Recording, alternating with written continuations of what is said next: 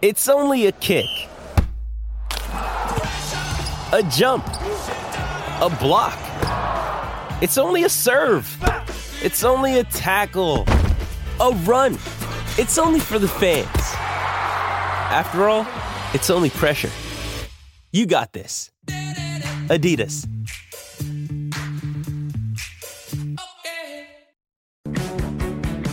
Welcome to Mornings with Matt White, right here on SEN. Call Matt anytime. 1300 01 1170 or text 0457 736 736. Limber up, folks. Good morning to you. Welcome. Stretch it out. Let's get ready to rumble on this Friday morning, the last show for the week on December the 9th it is. Thanks for joining us on SEN 1170 AM in Sydney. Of course, wherever you're tuning in on the SEN app, what would you like to talk about this morning? That's going to be the key. What's on your agenda this morning? You set the platform. This is your show. The next three hours, I'm going to hand it over to you. I'll get things moving with the weather and a couple of talking points as well. And then it's all yours. Forecast for Sydney partly cloudy today, tops of 21 in the city and 23 in our west. The weekend, okay, 23 and cloudy tomorrow, and then sunny, 27 degrees on Sunday. The forecast for Adelaide, as we take a look ahead to day two of the test match, no dramas with the weather. Uh, dramas everywhere else, but no dramas with the weather clear and 26 degrees. Our special guest this morning will be Football Australia CEO James Johnson. He'll join me. He's back home after the Socceroos run to the round of 16, of course, at the World Cup. So, quite a few questions to pose to James, and mostly, obviously, they're positive off the back of what's been happening in the world of football for Australia, but a few things that are out there and are still hanging out there. What does it all mean for the game now? That's the big overview. What lessons do they take away from Qatar ahead of the Women's World Cup in our backyard in 2023? Is the Socceroos job Graham Arnold's again if he wants it? Now, we know that Arnie's on holidays at the moment. They'll do a review. They're not going to make a decision until next year, but they're not talking to anybody else until they talk to Graham Arnold, whose value's risen. He's a much more attractive proposition than he was before, and that's not uh, any disrespect to Graham Arnold's coaching career or career before this one at the World Cup, but it's just the truth and fact. He'll be a wanted man. So, what do they do there? How does football in this country capitalise on the Cup success? Now, we've spoken about this at length, and one of the big things that kept coming up from you was it's too expensive. So, we'll put that question this morning to James. What can the game do to make it cheaper to play? and whose role is that in determining where the dollars go and how much you have to cough up. James Johnson joining me this morning. Also, we'll do racing tips with Chrissy Nelson, cricket with Rob Quiney, which is a major talking point. So let's get to the scoreboard first from the Adelaide Oval. Day one. Let's talk about what's happening on the field first, because you know where we're going to head. Australia, three for 330 after day one. Absolutely rolled them yesterday.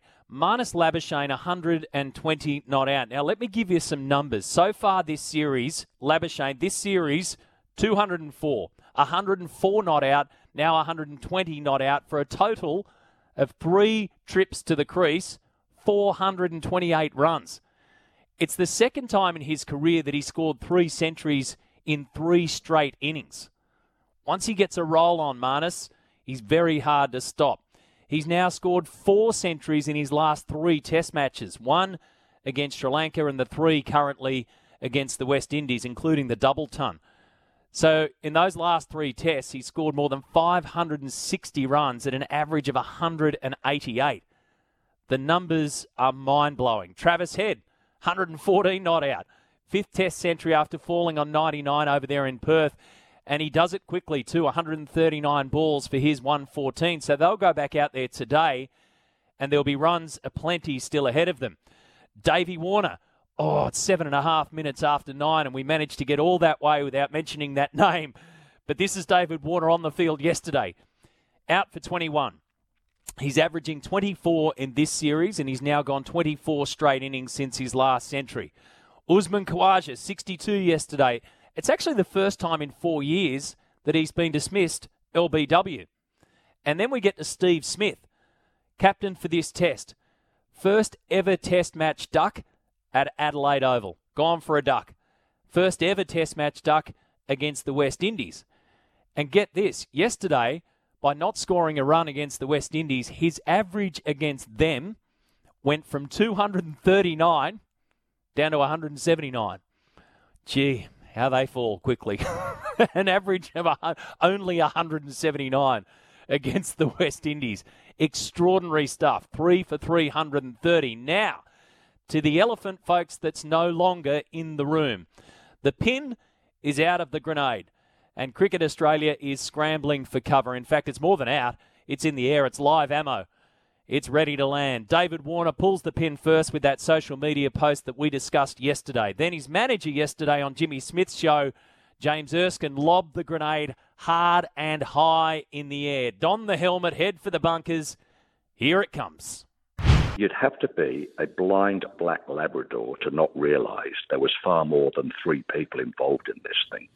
And, and, you know, they all got a caning, and basically David Warner was, you know, completely villainised. Now that's, and he has shut up. He's protected Cricket Australia. He's protected his play, uh, uh fellow players and whatever it might be on my advice. Because at the end of the day, no one wanted to hear any more of it and he's mm. got on playing cricket. There's one thing in life I hate is injustice. We've all had it, you know. I mean, and this is injustice at its greatest level. An extraordinary interview with Jimmy Smith yesterday, right here on 1170 SEN, and it is now being played around the cricketing world, around the sporting world. It's been reported. Um, left, right, and centre, and those comments are starting to really stir up a hornet's nest. I've known James Erskine for a long time. He's a straight shooter. He's not going to mess around. And also, I'll tell you this when they think they've been backed into a corner, they're going to blast their way out of it. This will not go down quietly. The question now is where does it land?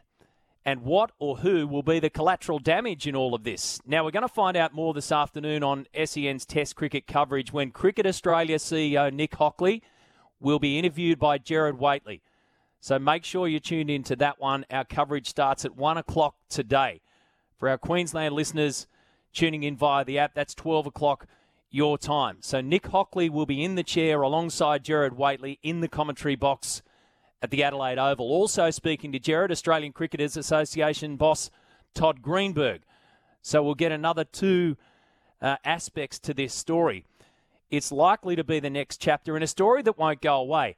Now, here's my opinion. This is the beginning of the end of this whole saga. So I reckon that we were sort of all sitting around going, you know what, this will finally blow up. It'll finally come to fruition when David Warner steps away from cricket in Australia. He retires, his job's done at the national level, the book comes out, etc., etc., and then all hell's going to break loose. I think all hell has broken loose. This is the beginning of the end. And like I say, the pin's out of the grenade. Where it lands is the next part. So, on that, on that, and off the back of the robust chat that we had yesterday, here's this for you because this is your show. How do you want to handle this this morning? Now, plenty have had enough, right? Full stop. Just stop talking about it. It's driving me nuts, making my ears bleed. Yet so many still want to have a say. And these latest revelations will have massive ramifications. Huge. It's going to blow up, folks. I'm telling you, big time. So today, in that fact, we can't ignore it. So today, I'm going to open it up to you. Have you had enough? Do you want to have a say? What answer from Nick Hockley or Todd Greenberg or both today will make this go away for you? When will you be satisfied that it's done and dusted and we don't have to talk about it anymore? Or do you want to talk about something completely different today? I'm going to give you the platform. You set the agenda this morning. You know the number 1300 01 1170. That's the number to call. So let's make it a Friday forum. Let's talk it out. Let's hug it out, folks. Person on the street stuff. Give me your opinion on this one. I want a wide range of range of options on anything and everything. So you know where we're going to start? I'm going to get some opinions of those sitting around the table right now because I guarantee you this is what's happening for sports lovers around the country. Getting into work, put the coffee on the table, joining the Zoom call on the Microsoft Teams and sit down. And especially if you're a cricket fan or a sport lover, you'd, you'd first up while you're waiting for the boss to start his waffle go, Hey, Tom, mate, what about those comments yesterday? Gibbo, morning to you, buddy. Good to have you at the desk as well. What about that stuff yesterday? What the heck's going on? Give me your thoughts. G'day, Matty. G'day, Tommy. G'day, listeners. Uh, it was pretty explosive comments from Erskine yesterday, but I struggle, Matty and Tommy, that Dave Warner has had this leadership ban cancelled. Oh, sorry, not cancelled, but Steve Smith yesterday was able to captain. Now he was the captain captain over there in South Africa, but he's gotten away scot free. That doesn't sit very well with me. I feel like he's done his time, Dave Warner, and it is time for him to be back in a leadership role. Maybe for the Big Bash because the Big Bash has struggled the last couple of years. He put his hand up to captain the Sydney Thunder this year, and that's been turned down. It doesn't sit well with me. Tommy, what do you think?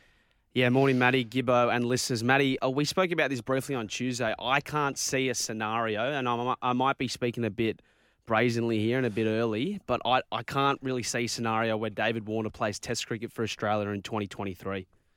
I mean, he's he is giving he is giving rightly or wrongly Cricket Australia, Pat Cummins, the, George Bailey, the chairman of selectors. He's given them every single reason not to pick him.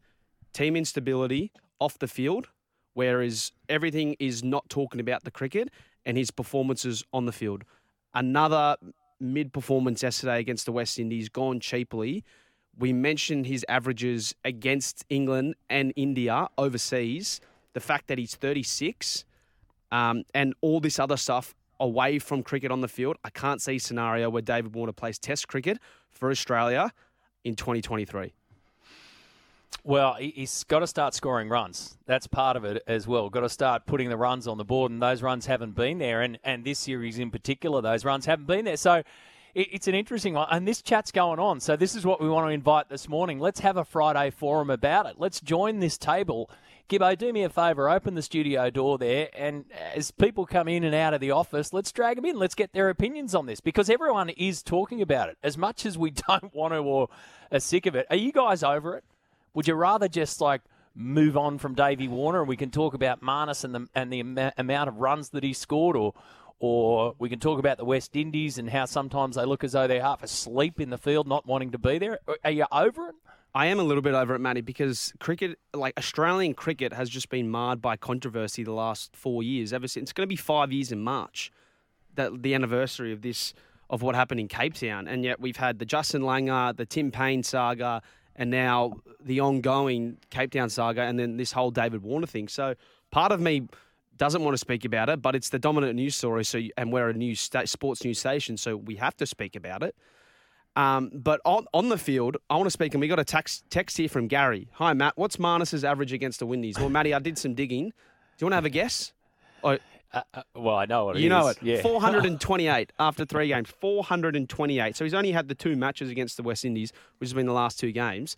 Uh, yeah. 428. So I want to put out to you, Matty, and the listeners, and to Gibbo. Um, can Marnus Labuschagne one day surpass the great Steve Smith? Now, I'm not saying Steve Smith is, is bad. I got cheaply for a duck yesterday. That happens. But he also just scored 200 not out. Uh, no, scored 200 against the West Indies in the first test. But Marnus is in such complete control of his game. Gerard Whateley he's the, called him the best pink ball cricketer in the world, and I think rightly so he is. Um, can Marnus one day be better or go one better than Steve Smith? That's what I want to talk about today. On short answer for cricket. me, yes. Short answer for me on that one is yes in terms of the amount of runs that he gets and the way that he's that he's doing it. And Steve Smith, as we know, well, he's only 33 or whatever. He'll be 33 next year. Marnus is what five years, four five years younger than him, so time's on his side. I um, think in terms of pure talent, etc., then and the way that he goes about his business and the way that he constructs everything, yeah, he can. I tell you what, though, I reckon honestly, this Test team is going to look completely different very, very soon. Yep. Boys, uh, Matty, you said to open the studio door. Yeah. I just have, and in yeah. walked an elephant. So the elephant in the room here. The, the West Indies, was...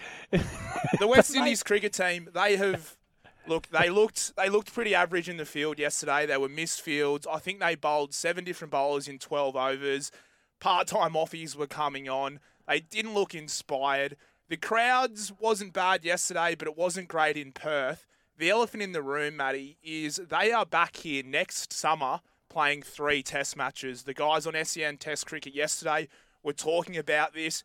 Ian Chappell wrote a great article in Cricinfo. Well, great if you believe it, but he was talking about how not every Test cricket nation should be playing all the time. So when is it time for us to say, look, we'll stick to the big guns and the West Indies? They're not going to be taking the prime real estate in our Test summer. I know we deserve, we, we need to make sure all these teams are going well. But at what stage do we start thinking we're going to preserve our test summer and we play the best of the best during the best time? That's a grenade. Do we have a Do we have a crowd figure from last night, Tommy? Yes, it was yesterday. 24,500. 24 and a half. Yeah. More than halfway there to the, what they got over five days over in Perth. Mm-hmm. I mean, you guys are too young to remember, but you, you've seen the vision and you know who we're talking about. But the days of the West Indies, the, the Calypso Kings, right? They were always this wonderful Caribbean swagger about them where they had their own time to do everything, but they never looked disinterested. That's the thing. They looked as though they had five, six seconds more time to get to a ball than anyone else, but they never looked disinterested as at some stages the West Indies have in this one. Did you see did you see Travis Head having a chat with Kraigg Brathwaite and he was asking him about the crowd and all that kind of stuff, which was Yeah. good little banter, which was pretty cool. And then Mark Waugh sitting in the commentary box for Fox and he goes, No way in the world would I have even thought about speaking to those guys when we were playing. They petrified the life out of him. Yeah, the, the difference probably would have been back in those days, Australia wouldn't have been absolutely destroying them like they were yesterday. But yeah, it's it's a strange one to see. I, hope the West Indies can show a bit of fight today. They did in the first test with the bat, but it just I can't see where they're taking these wickets, Matty and Tommy. Uh, it, yesterday they struggled and they struggled early, but look, another day's play later on. I just think if you go down that route, which Gibbo is kind of nominating about how we need to be selective in what teams we do and we don't play now, I get that. But then we've already been speaking about how T20 and mainly T20 is overriding Test cricket. If that disparity just grows larger and larger, I think you're going to lose an audience.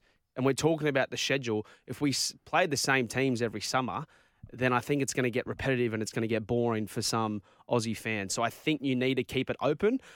Playing West Indies two years in a row, I don't think is a great marketing idea from the Cricket Australia. I don't think it's a great idea anyway. But I think if you have that rotation, you still need to uh, be able to play those teams every few years. Tommy, boring repetitive. I think boring repetitive is watching a team get smoked. Australia usually brings out teams here which we destroy.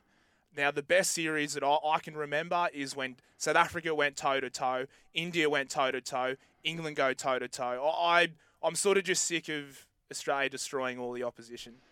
Righto, there you go. It's the Friday Forum. So it's one in and all in, folks. You pick up the phone, join this conversation. It's going to be this kind of combo for the next two and a half or two hours and 40 minutes now as we move towards 21 and a half minutes after nine o'clock. Let me know.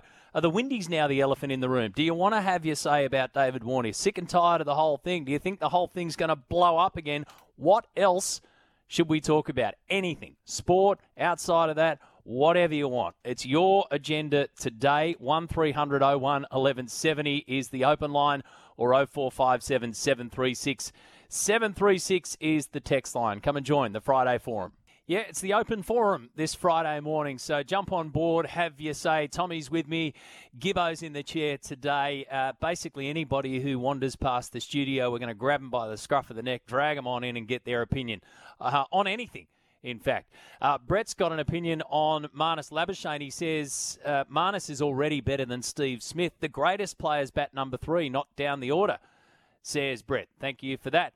Dan says, then we'll never play New Zealand. Why don't we play New Zealand every year in tests? Three test Anzac series every year. That's not a bad shout out. I mean, you know, could you could you replicate now what's what's going to happen, Gibbo, is that everyone's looking over to what happened in Rawalpindi and going, we want a piece of that. That's that's what's going to happen. You go, well, how do you make that magic happen? How do we bottle that kind of test where 1,700 runs were scored? It came down to the last minute as the sun was setting in Rawalpindi, and away we go. We got this magic outcome. So I think everyone wants a piece of that now. That's that's kind of the way that people want Test cricket to go. Absolutely, and I think uh, Brendon McCullum, he was a big part of the Black Cap side that changed their mindset into aggressive cricket. He's now Bazball. gone over to England, Bazball, and done that. Oh, that was the perfect advertisement for Test cricket on a boring, flat pitch.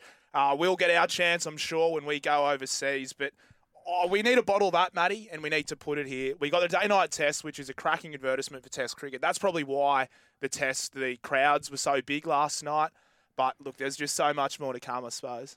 Yeah, a big. I'll put big in, in inverted commas though, because I think uh, Adelaide Oval holds a lot more than just the twenty odd thousand that were there. Oh four five seven seven three six seven three six. Is that the maestro wandering through the studio? Maestro's in in there in business mode. I mean, you, I'm telling you, mate. Anyone who walks past, grab them. Let's get their opinion. It's the open forum. Next time you go and pass, Maestro, we're going to get you. Morning, Matt. Talking about the World Cup, which EPL clubs do you consider might have Harry Souttar now with Stoke City on their radar come the January transfer window? Would it be the likes of Manchester City or United, Chelsea, and Arsenal, or would it be another club, for example, uh, Newcastle United or Aston Villa? That one from Mel in Brisbane. Wouldn't have a clue. Uh, that's out of my realm of expertise or even thought process. Um, the only thing I would know about Big Harry is that he's a wanted man. Man, would he be wanted now, would, whatever is next? And so too with Graham Arnold. Don't forget, James Johnson, Football Australia CEO, will be our special guest this morning. Come and join the open forum this morning, 1300 01 1170. Just pick up the phone, dive in on the conversation. You can be as short as you want, or you can string it out as long as you want. We're open for everything this morning. Here's the news. Thank you, April. Rob Quiney's going to join me very soon, but 1300 01 1170 is the open line number. We're going open forum this morning. Have your say on absolutely anything. If you've had enough of Davey Warner, let me know. If you want to keep it going, let me know that too. If you want to talk about something completely different, up for that as well. John is on the line, so you can go first this half hour. John, good morning to you. What would you like to say on the forum this morning? Oh, hi, you got me there? Yep, loud and clear. John, go for it. Yeah, I, yeah. Look, um, I just um, I, with the with the Warner incident, um, with the statements made from James Erskine yesterday. Um, I mean, the parts that you've played this morning, I I don't know are the most explosive parts. The most explosive parts were the statements saying that there were two executives in the room. Um, the players were all there, and um, they were given the go-ahead. Um, I'm just wondering, and the other thing that concerns me is if James Erskine is Warner's manager, if he was my manager and I'm in that side, and he he must have he must have talked to Warner about well, you would hope that he would have talked to him about the fact that he was going to come out with such explosive things because he'd be sitting in a change room with a whole lot of players looking at him going, um, hang on, what's going on here?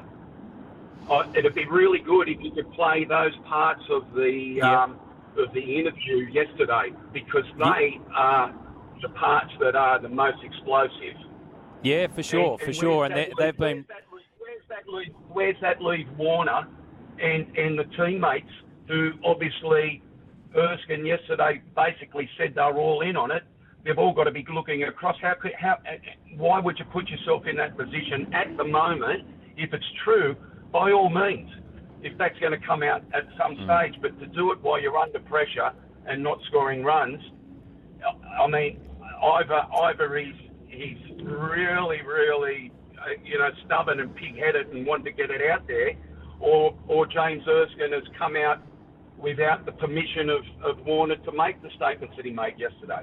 Oh, I guarantee you that David Warner knew those statements were coming, mate. I'll guarantee you one thing that James Erskine knows exactly what he's doing in this. And I'll guarantee you something else. It's not the end of it, John. There'll be more to come, 100%. I'll explain on that a little bit later, but we will play those uh, other comments for you as well. Obviously, they're getting maximum airtime right here on SEN. But if you want to hear it, we'll certainly play those. And the, the conversations that James Erskine's referencing around the executives in the room, people need to be very clear that what he was referencing there was after the Hobart test in 2016. What happened with Sandpaper was in Newlands in 2018.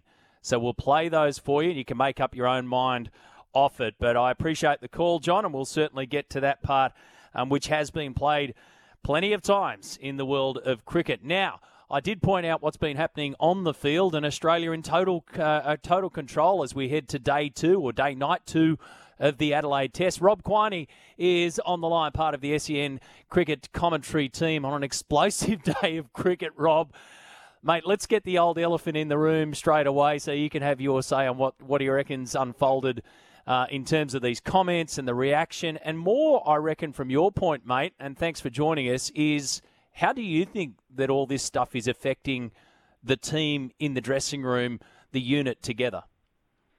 Yeah, hey Matty, uh, thanks for having me. And yeah, you're spot on. It was a it was a great day's play yesterday for the Australians. And you know, touching on what you said, the elephant in the room. Um, I'm pretty confident. You know, there's elements that the, the the last caller John touched on that. You know, this this wouldn't have come about just off the cuff. There's some strategy and plan behind it. I'm pretty confident Davey would have had discussions, you know, behind closed doors, but they're, the kind of stuff that we don't know. And ultimately, in this whole situation, it, it, it, sounds like there's a lot of information that none of us are privy to right now. Um, and I think a lot of us are probably thinking that when Dave finishes playing for Australia, that you know that there might be a situation where he could open up a little bit more. But what's happened is through this process of you know, overturning this leadership ban. It's probably come to light a little bit earlier than originally planned from Dave and um, and his management. So, yeah, it's it's a shame, but I'm sure that um, in terms of Dave and his plans, he, he knew that this was going to rear its head through this process. It's a shame that it's got to this, um, and it's a shame even so that you know Dave Dave probably doesn't need this when you know he hasn't made 100 in, in two or three years playing for mm. Australia as well. So um, I'm sure he just wants to go out there. You know, we know how good a batter he is. Um, and go out and get some runs. So hopefully, for the Australian team's sake and, and the Australian public's sake, that this can sort of be kept a little bit behind closed doors ongoing, and then if it comes out down the, down the track, then so be it. Yeah, it's going to be interesting to see what happens over the next 24 hours. Nick Hockley will be speaking to Gerard Whateley, of course, uh, in the Adelaide Oval cricket commentary box today for SEN. So we'll wait and see what unfolds out of that. I I'm of the opinion, Rob, um, whether I'm right or wrong, I don't know, but I'm of the opinion that this is going to blow up deluxe. I, I think this is this is hit fast forward right now for a number of reasons, and I think however we thought it was going to end in a couple of years' time, for instance, or post career, I actually reckon it's going to it's going to fast forward to that detonation. However that happens over the next probably two or three days, if not um, by the end of this test, but we'll wait and see. So let's talk about the conditions out there at the Adelaide Oval. And I, I went through the facts and the figures and Marnus's incredible runs and Travis Head. Um, getting amongst the runs as well. Steve Smith getting his first ever Test match duck at the Adelaide Oval. But I reckon probably the biggest discussion is around our opposition at the moment. Are you seeing an opposition? We know that they've been outclassed on this one, um, and they're a fair way off matching Australia. Are you seeing an opposition that really wants to be here, or are they just trying to make their way against the best Test team in the world? I think I think we always come to that conclusion, don't we, Matty? That it looks like they're not trying enough, or that they look a bit laid back, and they don't have the energy that we come to expect from an Aussie side. But um, I think there's talent there. But I think the the landscape of, of the politics behind West Indies cricket and what's going on there, and we only need to look at the World Cup squads that you know, one, you know, it was at, um, I think there was a couple of players who were who were left out of the party. One guy didn't even rock up to the airport. So there's there's a lot of stuff going behind the scenes that we, we're not privy to at the moment. And it's a shame because they actually have some really talented cricketers. And what we're seeing in this Test match is, you know, they've lost three three bowlers and one extremely senior bowler. Um, and then a, a debutant comes in and, and injures himself after a couple of overs because he's been on the plane. He just arrived only two days ago. So um, it's bloody tough. And you know, externally you'd like to see them look like they're, they're having a crack, but they might be. We don't know. And but there's a lot going on. I mean, this is Phil Simmons' last last game as, as coach, and I'm sure he's banged his head against the wall at times to try and get more out of the players. But um, yeah, it's a shame because you know it's built up. You had Michael Holding on all the ads. They all love cricket, and, and you know we always think back to the Brian Laras and and Viv Richards and Richie Richardsons, but um, few and far between now, unfortunately. Yeah, how far can Marnus go today? Do you reckon? Can he can he get another double? I mean, he's he's had three centuries, including that 204 to kick it off, three in a row. He scored 428 runs in this series alone, and he's not done yet. I hope he does, Matty. Like he's been so good to watch, and um, you know the time he takes. He could have walked out the bat yesterday and thinking I'm still on 300, you know, from that last test, and he's gone out there and just started his innings. He was quite slow, and then to be able to score like he did through the you know, that, that night period when the ball was swinging around a little bit um, is a massive credit to him and, and how much he really wants it. And it probably goes to your point before, Matty, about, you know, how much someone like Marnus wants it versus how much some of the West Indies might might want it. Um, so there's a good good comparison there. But I hope for, for his sake and the Australian team's sake, I mean, they, they did touch on that they're going to try and drive it into the West Indies and a big day today to set up quite similarly to the Perth test.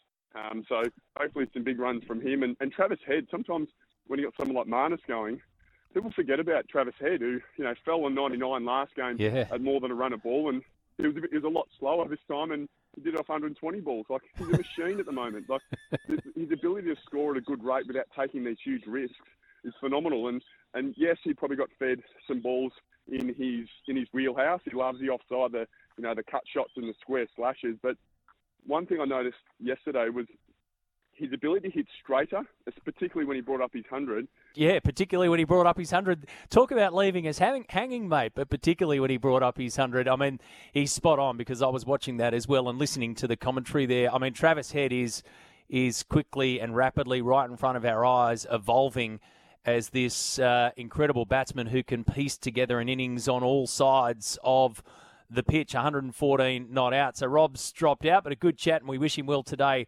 on day two of commentary. 0457 736 736 is the text line. 1300 01 1170, our Friday forum. Come and join the discussion, folks.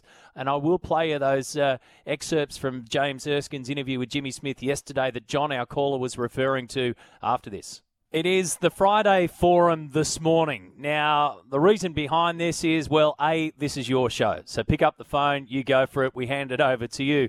B, We've been having a discussion this entire week, especially the last couple of days, of whether or not we're over the David Warner situation, had enough, full stop, stop talking about it, or B, we want to keep going because everything that's now happening in the last 24 hours since Jimmy Smith had James Erskine, who's David Warner's manager, on air, has fueled more fire. Nick Hockley, by the way, will be joining Gerard Whateley today on the SEN Test cricket coverage which begins at 1 o'clock Eastern Daylight Saving Time, so 12 o'clock for our Queensland listeners. So, Nick Hockley, the CEO of Cricket Australia, no doubt about it, they're under fire. He'll be in the chair alongside Gerard Whateley. Todd Greenberg, who is the boss of the Australian Cricketers Association, will also be there as well, not to mention ball by ball coverage of day two of the test.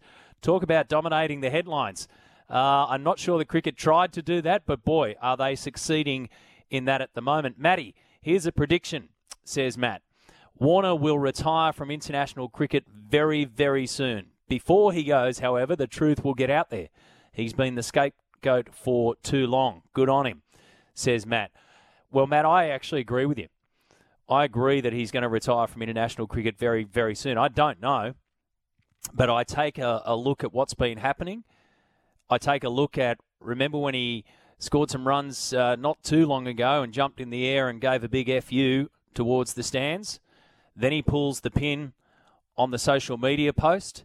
Then they back it up with James Erskine's massive comments yesterday. I mean, seriously, this is escalating at a rapid knot. So I think the end game's getting closer and closer and faster and faster than we thought it was going to be. That's just a view from looking in. The Tathra Eagle says, Matty, sorry, mate, the Dave Warner's more pop gun than hand grenade. He's at the end of his career. There are at least four captains in the team ahead of him, and he directed a young teammate to shove sandpaper down his Dax and cheat. Move on, Matty. Thanks for the open forum. Uh, thank you for that, Tathra Eagle. That's what it's all about, the open forum. Now, John, um, when he was on the phone, said, Can we play the part of Jimmy's uh, interview where James Erskine speaks about the executives from Cricket Australia in the dressing room after the Hobart test. This has got to be pointed out the Hobart test in 2016. Here we go. Yeah, there's two cricketers who said at the time, put their, put their hands up, said, why don't we all just tell the truth? They can't fire all of us. That's that's that's what's happened. Yeah. Two senior executives, you know, were in the changing room in in in um, Hobart, and basically were berating the team for losing against South Africa and Warner said that we've got to reverse swing the ball, and the only way we can reverse swing the ball is basically um, uh, by tampering with it. So they were t- told to do it. So they were told to do it, as in told to tamper with the ball or told to get reverse swing. Don't know. You can start to argue the semantics around that. And the other part of that is you've actually got to draw a line through two parts of that sentence from James. One where he says there were two cricketers there saying, well, let's put our hand up. They can't fire all of us. That was obviously after 2018. Obviously. And then the two executive parts was after 2016. It all rolled into one into what he was saying. But John's right. That's the explosive part there. And that's what people, believe me, those journos out there from the newspaper, they are digging around to find out who those two executives are. And I've seen some names bubble along already but certainly we can't go and say those publicly or put them on air defamation wise until it's become fact, until we know. But the other part is if their cricketers saying they can't fire all of us, wow, there's a little bit more to unravel on that. Now, another text says, Matty, I think Ian Healy pretty much confirmed this morning what was said yesterday in regards to the post Hobart test. So let's have a listen to Heels this morning on Paddy and Heels in uh, in Queensland. I went into the dressing room that day. Mark Taylor and I went from our commentary box in Hobart to the dressing room to support the boys because they'd had a, a real failure against South Africa, and that's where five players uh, were chopped. Yeah. Um, so we went in that day. They were spoken to by unknown, unnamed people mm. and said, "We don't pay you. We don't pay you to uh, do anything but win." And that's the attitude that came out, which wasn't good. Okay, so that's a little bit different. Thank you for that text, but that's a bit different to uh, Ian Healy saying that he was there when apparently they were told to do whatever they could to make the ball reverse swing off the back of that. So that was a different conversation or a different part of that conversation. You, you, we pay you to win. I mean, of course, executives are going to say that, aren't they? I don't know what the execs were doing in the room. I mean, I'm more than happy if I'm an Australian cricketer for Ian Healy and Mark Taylor to come in. In fact, I'd be the first to open the door. But when it comes to executives walking into the room, there ain't a good history with that in the world of sport.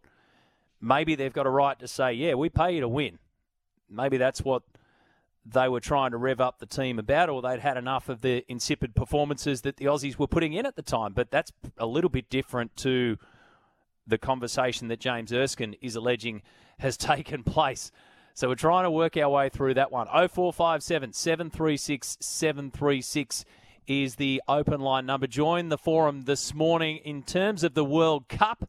Well, of course, we're into quarterfinals tomorrow morning. You're going to get up. Croatia v Brazil, uh, 2 a.m. start, then Netherlands v Argentina.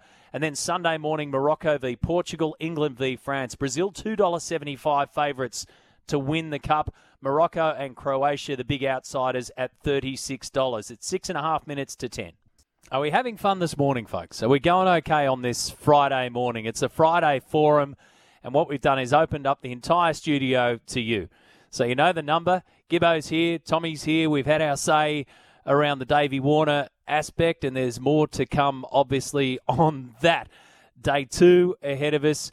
And in our next hour, coming up very soon, in fact, James Johnson, who is the CEO of Football Australia, will be joining me on this program. So, my special guest this morning, the boss of Football Australia. How do they make everything work now off the back of the Socceroos' great run into the round of 16? I mean, if you're the boss of Football Australia and you look around and see those live sites just jam packed with people, you've got to be thinking, this is our moment to shine. This is our moment to grab with both hands. That's exactly what they're thinking. The question is, how are they going to make that happen and what happens next for the game in this country? So that's coming up. And of course, your calls 1300 01 1170. It's the Friday Forum. Nothing is off limits. Welcome back to the program to our listeners on SEN 1170 AM Sydney via the app, and welcome to you joining us on SENQ 693 in Brizzy and 1620 AM on the Gold Coast for the next couple of hours on the show. It's the Friday Forum this morning, so we've opened up the lines. We've had a roundtable discussion. Uh, 2 a.m. Tommy's here. Gibbo's on the panel this morning as well, and we're trying to just get our head around what people are saying and what you're thinking, especially around the David Warner issue. If you had enough, Do you want to have a say? What answer will make this go away for you? Do you reckon we're going to get an answer coming up later on this afternoon? So 12 o'clock uh, local time for our Queensland listeners, 1 o'clock for those in New South Wales. Nick Hockley, the CEO of Cricket Australia, will join Gerard Whateley as part of our test commentary team. And uh, there will be a very frank and forthright interview, I'd suggest, between Gerard and Nick Hockley and also Todd Greenberg as well. Or do you just want to talk about something completely different? Happy for that as well. Let me tell you again that most of the texts on the line um, lean us towards David Warner, although a couple have said you could talk about the new doco that dropped last night. Gibbo, you, were, you would have been all over this, wouldn't you? Harry and Meghan, did you watch that? I mean, did you switch over to watch that from the cricket last night? I didn't actually see it, Matty, but it's on my. I've got a little list that I like to do every day. It's on my yeah. list for when I get home tonight. So I've got about a half an hour window, so I'll try and squeeze it in, Matty, before the cricket starts at Sabo. Okay, righto. Uh, we we caught it last night. Caught episode one. It's all right. Yeah, it's fine. Yeah, yeah. Four points. Mean, if you if you're into that stuff, yeah, three or four, probably more to come on that one. I don't think it's explosive as explosive as James Erskine was yesterday, and no. is more than likely going to be continuing. Um, because it's my opinion that there's more to come here. Matt from Coffs, it's nice to hear from you this morning, Matt. Look, we wanted to go open forum this morning because I think we all got ourselves tied in knots yesterday. Let's be honest. We sit here and talk about sport and it got all argy bargy yesterday, but he says telling people to switch off SEN yesterday. And today you're saying open forum, etc. All texts and opinions welcome. You've lost the plot, says Matt. Every day I say all texts and opinions are welcome, Matt. Every day I've probably lost the plot. You're probably right about that. But yesterday, I think it was, and I'd lose track of those days, but you say it was yesterday. Yesterday I said to you, if you don't like uh, my tone, if you don't like my emotion, and if you're thinking that I'm in this to be sensationalist, then I said that you've got an option. I was telling you if you want to switch off, go for your life, but you're still there. And I thank you for that and have your say, mate. Pick up the phone. If you want to have a blast on the phone, go for it.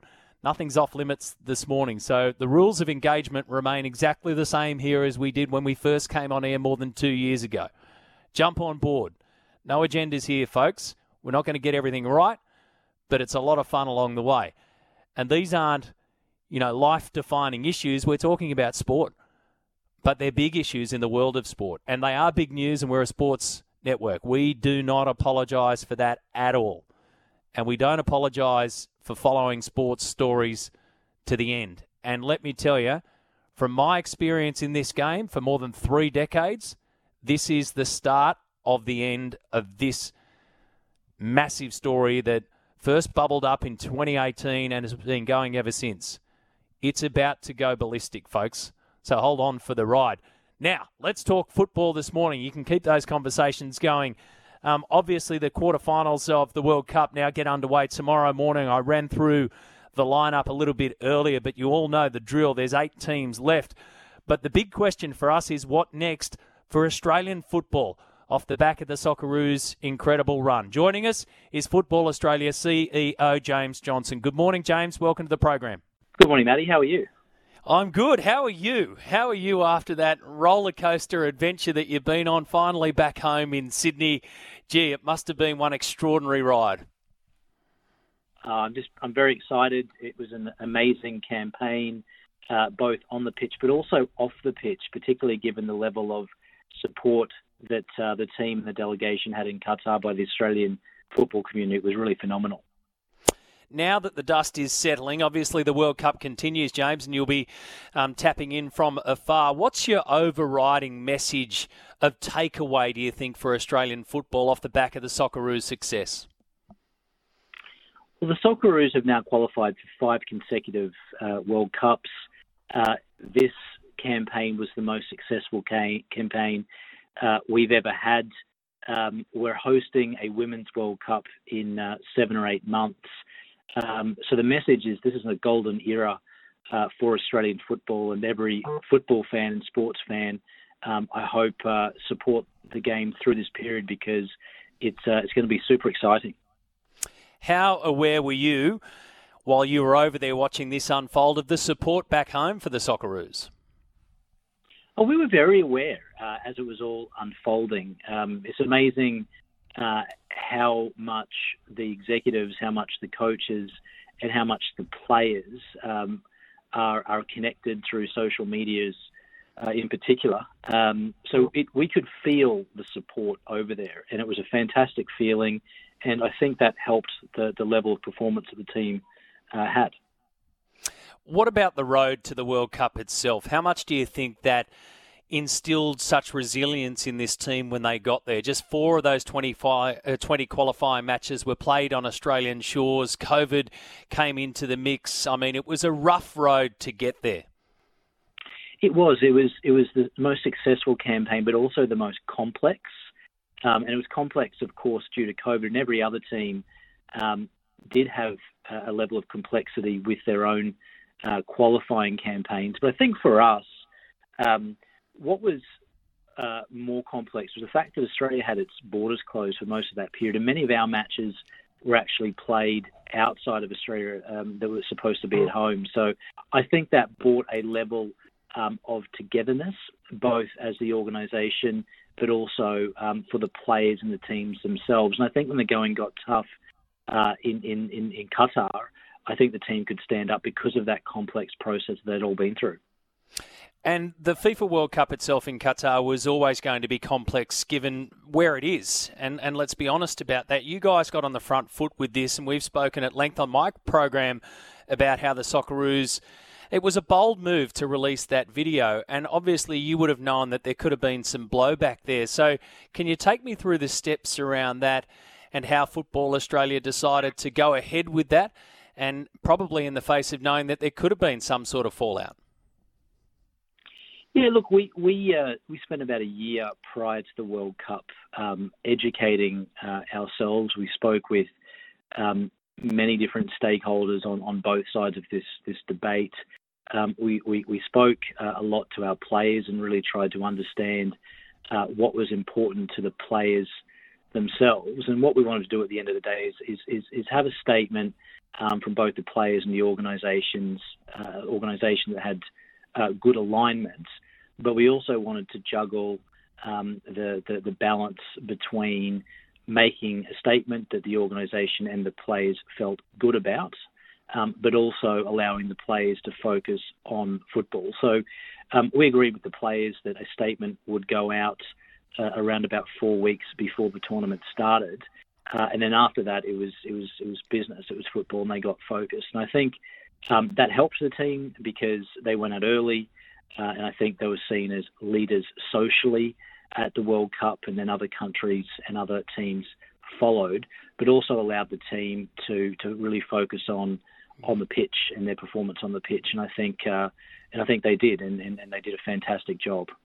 Yeah, I think it was a brave move, and it was a very smart move as well. From from your desk as CEO of the organisation, did you did you think it might have been a risky move?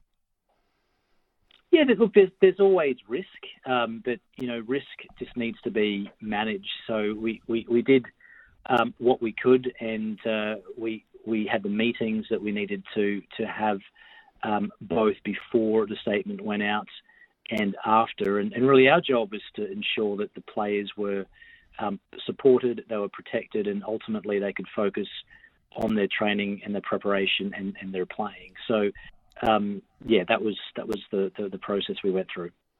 So, James, obviously, when you came back to Sydney and came back to Australia, you would have known that a lot of people now want to know what's next for both Football Australia and, in particular, for the Socceroos and obviously Graham Arnold. So, let's attack that on three fronts. Let's start with your coach. He's having a holiday, well deserved. When do you think that you will get a, a chance to speak to him, and how do you think that process takes place? It's obviously all part of the review that you'll do. Yeah, so we're finishing off the, the review of the, the four year cycle that's just concluded, and we're starting our planning for the next uh, four year cycle, which I want to stress is they're very different cycles. So we're going into the 2026 uh, World Cup. There'll be more teams. There's 48 teams going to the 26 World Cup, whereas there was only 32 that went to Qatar. Um, so that's a big change. Um, so there'll be, um, we need to think about it uh, in, in, in, these terms. Um, the appointing the head coach is is the starting point. Um, we know Graham is is off contract. You know that. Um, we are in touch with Graham. I speak with Graham regularly. Um, he does need a holiday. He needs to recharge because it's been a very complex complex uh, campaign. Um, so we, will we'll talk with him. He'll talk with us. Um, we're not going to rush the decision. There's no need to because the team uh, doesn't play again until March, and, and in March it's a friendly window anyway. Um, so we just want to get that decision right, not rush anyone, uh, do the right planning, talk to Arnie. We won't be talking to, to others or going to market in the meantime. Um, and once Arnie's back from his holiday uh, in early January, and once we've completed our review around about the same time, um, then we'll have um, some, some some meetings about uh, what's next with, with Graham, and we'll put our view on the table, and, and, and Graham will as well, and let's see where we land.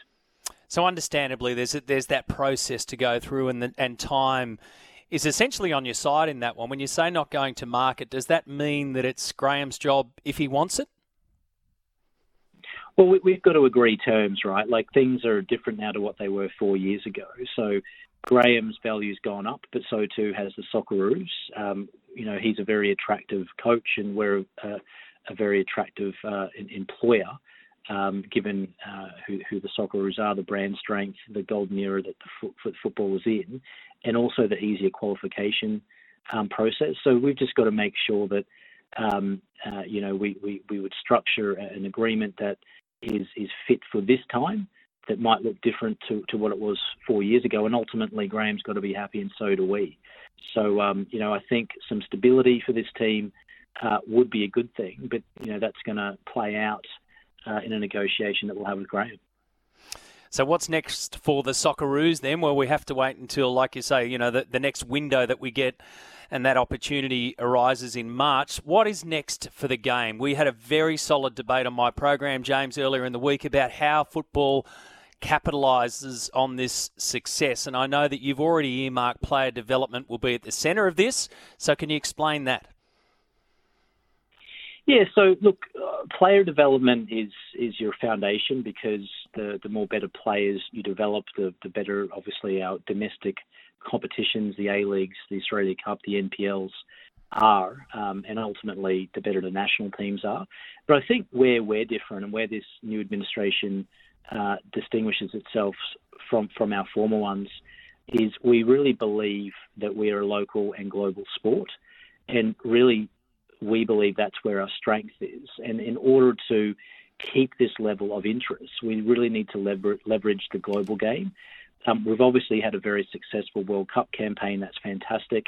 We know we've got the Women's World Cup that we're hosting in seven or eight months' time. Um, but we also need to fill the gaps, like the international windows or the uh, the European summer, with big national teams coming out to Australia to play our Socceroos and big clubs as well coming out uh, during the, the, the, the, club season breaks to play um, on on our shores. We believe that bringing this global aspect, um, which our sport is set up perfectly for, to our local communities, is a way that we can really um, maintain that level of interest. And player development is, is right at the centre of that. The more players that we're able to move on um, to the b- big global leagues from our uh, domestic competitions, the better it builds the profile and the brand of the sport, not just in Australia but all around the world. And and that's what we think we need to do, and that's what we think the opportunity is for local football.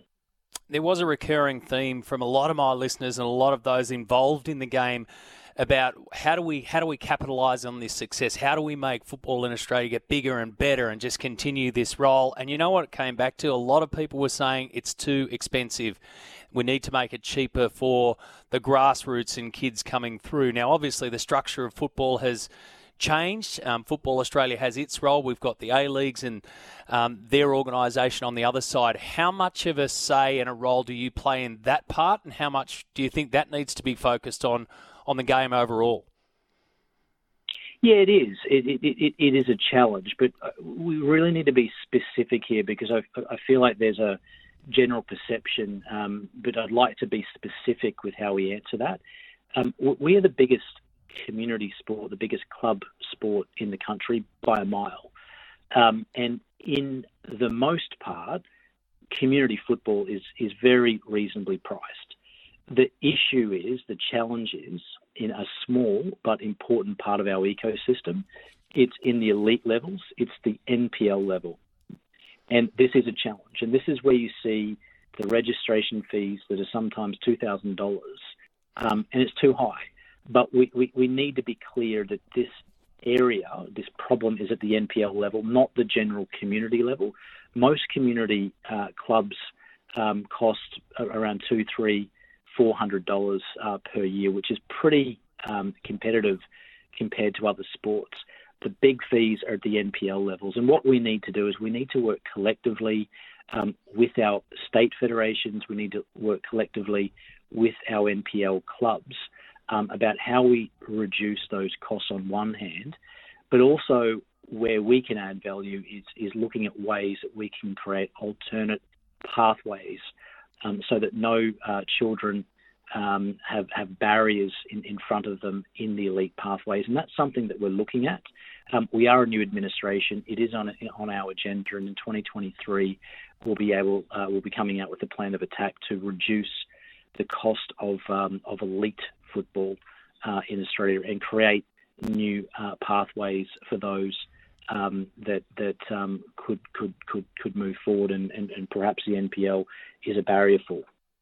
So the dust is settling and the World Cup continues, but it sounds to me as though the, the job's only just beginning for you and your organisation. Before I let you go, when you reflect on the matches that Australia played, the ups and downs along the way, and of course that magical finish albeit going down to Argentina in the round of 16. Was there a moment for you as a fan that stood out in particular that got your heart rate going? Look, I, I, there, there, were a number, I must say, um, but I think uh, think about the around about the time we scored uh, against Denmark was was the moment, um, but it was only a moment because around that same time um, you, you, know, Tunisia were leading 1 0 against France. And it was a very complicated uh, time. I had Timmy in my Timmy Cahill in my ear uh, briefing me about the result of the other game. Um, but we, we, we, were worried because we knew if we conceded a goal, um, we wouldn't be going through because uh, Tunisia were beating France. And, you know, who would ever have thought that was the case? So the moment for me was a lucky goal, but it, it was only a moment because the other match was being played contemporaneously. And I must say it was a very stressful second half of football um, for me. and same too back here as well for so many thousands uh, around the country. It's been a great ride. I appreciate your time today, and I understand, you know, that you you need a bit of a breather, but obviously the work continues. Like I say, the hard work continues. Congratulations to your organisation, and obviously to the Socceroos, and let's see what happens next uh, off the back of this fantastic performance. Thanks for your time, James. Thank you so much. Thanks for having me on your show. Cheers. Rightio, it's 27 and a half minutes after 10 in New South Wales, 27 and a half after 9, obviously, in Queensland. Matty, what about Jimmy getting the Erskine scoop? Uh, great to see SEN front and centre in the news today, says Matt. Thank you for that. Yeah, great stuff. Great stuff from Jimmy yesterday. Matty says, The tool man, I'd rather talk about the price of eggs than talk about Dave Warner. Over it all, move on. Uh, thank you for that, tool man. Thank you. However, um, it appears to me as though I'm just going to have to keep going through these texts, and a lot of them still have D Warner in it and the situation. Good morning, beautiful people, says Dan. Really just think Cricket Australia's willing for Warner to fail and just push him out by next summer.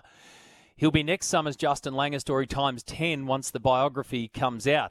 Gee, there's a lot of focus around a book, isn't there? A lot of focus around a book.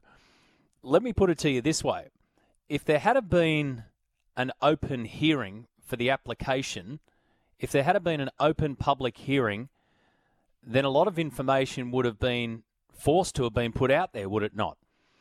Which means that you don't have a lot of information left to put into your book, if that's the way they're going to go. Dan says also would like to thank yourself and Tommy's variety of co stars this year for putting on the show that you guys do. The banter back and forth is truly unique and makes great radio. Thank you. The amount of joy, laughs, and smiles you bring day in, day out is awesome. And hope you guys have a happy and safe Christmas and look forward to the banter next year, says Dan. Thank you for that, Dan. Uh, well, I'm back next week, so not wrapping it up just yet. I'm going to go the distance, my friend. P.S. What's your go to Christmas meal? Uh, gee, there's a question without notice. A lot is probably the easiest way to put it. I've got a big family, a very big family, and we're having a big family Christmas uh, this year. So the go-to meal is everything that's on the table. I mean it, everything. 0457 736 uh, 736 is the text line to give me a buzz 1300 01 1170. More of your texts. I'll do that after the news, which is coming up now. So, quick news break from the SEN newsroom, then I'll hook back into these text messages. Tomorrow morning, nice and early, Croatia v Brazil get the quarterfinals underway. Then it's Netherlands v Argentina. So, they're your Saturday morning matches. And Morocco have Portugal first up Sunday morning. England v France to follow that. So I checked the market this morning to see how much movement there'd been in uh, terms of overall cup winners. Brazil still favourite, $2.75. France, $5 at the moment. Five bucks for France to win the cup. Argentina, $6.50. England, fourth favourite at $7, equal with Portugal. And then it's the Netherlands at $15, or Netherlands at $15 and Croatia and Morocco at 36 bucks. Um, the outsiders of those eight left. The old Gamba responsibly. Line needs to be applied there, but two bucks seventy-five for Brazil to win the cup, and France at five dollars second favourite. Do you agree with that?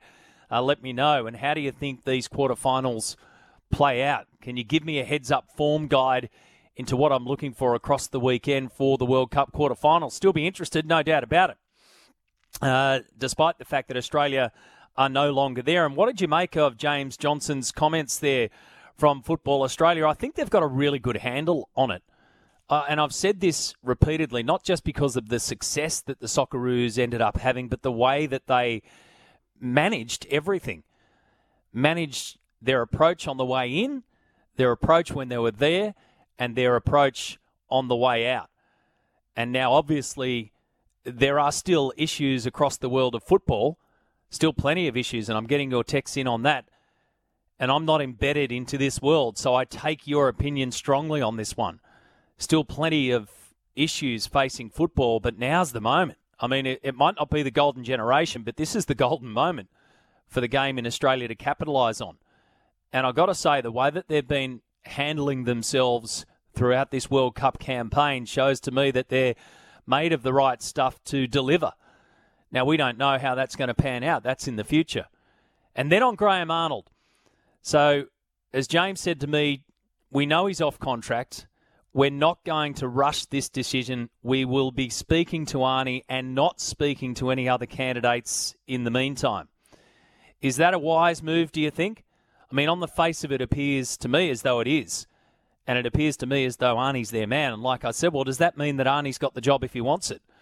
but so much will change. And you can imagine that Graham Arnold is enjoying a nice break, but surely his phone's ringing. Surely he's fielding some messages and some feelers from other organisations around the world, either at club level or international level, and surely he'd be entertaining them. I mean, I, I don't know. We're not there, but I'm just thinking that that's the way that it's surely playing out right now. So if you're Football Australia and you're parking the conversation till Arnie's ready to have it, or the time's right, are you missing out on other opportunities that may be coming up? I'm sure they've got a plan B. And I think that James was being honest and open when he said we will speak to Arnie first and not any other candidates in the meantime. But I reckon just flat out due diligence would say that you would have a plan B, C, D, E, etc. No question about that either. 1300 01 1170. Great interview with the CEO of football, but. He's saying that registration's not expensive. AFL's 150, cricket's 120, football is 200 plus if you have two kids. No way I can pay that. Football at the junior level is expensive, says James. Well, let me know. I mean, just take me down into the grassroots level and let me know how much it costs. Uh, are they the cold, hard figures there? Because James was at pains to point out that at the NPL level, that's where he's of the opinion that it really hurts, and that $2,000 figure that kept popping up, and that was the recurring theme. That question that I posed to James Johnson there didn't come from me, it came from you. That's what you were telling me when we asked the question, how do you capitalise on football in Australia off the back of the soccer, Socceroos' success? You said to me, make it cheaper. And you heard that's what I said to James. So thank you for that uh, across the last couple of days. And that's how this one works two way street here. Uh, Maurice from Golden Beach says, Matty, the whole drawn out saga concerning Warner is simply an extension of Cricket Australia's way over the top penalty that was handed down at the time of the crime. If the penalty had been just two matches, say, which would have been in line with penalties imposed by other nations, the whole drama would have been put to bed. But the size of the penalty magnified the size of the offence. And then he repeats that. CA can take full responsibility for the horror show it will soon find itself in. Shame, shame, shame on you, Cricket Australia, says, is it Morris or Maurice from Golden Beach? But thank you for that. Well, the horror show that it will soon find itself in, I'll differ on that one, mate. I'll, I'll tell you, it's in. Forget about it's coming up. It's it's here now, and it's blowing up deluxe right now and it's only going to go further. I think Malcolm Knox makes a really good point this morning in the Sydney Morning Herald. And it's off the back of the fact that here's Steve Smith, who can walk out yesterday with the blazer on and captain the Australian team, which is fair enough, in my opinion. Absolutely fair enough.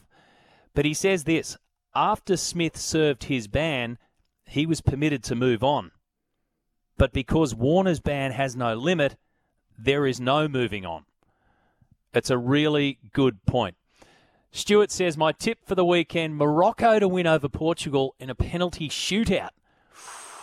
Wouldn't that be something? Morocco to beat Portugal in a penalty shootout. Portugal $7 to win the World Cup. Morocco 36 bucks to go the distance. Wouldn't that be something? And what happens next with Cristiano Ronaldo? Uh, there you go. Thank you for that, Stu. Appreciate that. Australia will start today three for 330 on the second day at uh, Adelaide Oval. Marnus Labuschagne, as we know, has just been a run making machine this series. 204 and 104 not out in Perth. 120 not out yesterday. 428 runs in two test matches. Well, one and a half test matches so far. Make that one test match and one day of it. The second one. He's just been on the tear. Travis Head will be there at 114 not out, which he did at essentially a run a ball almost.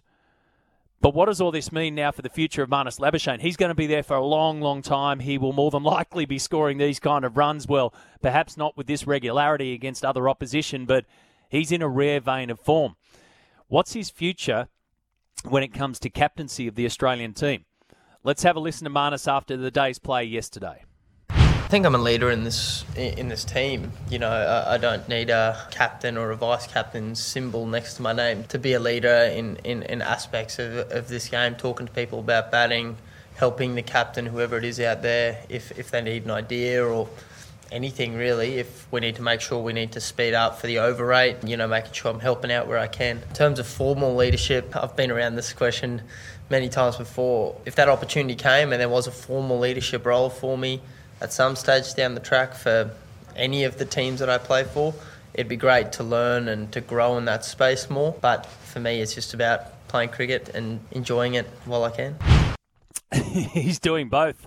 He's playing a lot of cricket, a heck of a lot of cricket. I mean, he was at the crease for so long throughout the course of the five days in WA, you'd wonder whether or not they'd think about resting him, which we're never going to do for Adelaide but he's doing that and he's soaking up everything like a sponge. He's got that infectious energy that everyone wants in a in a sporting team.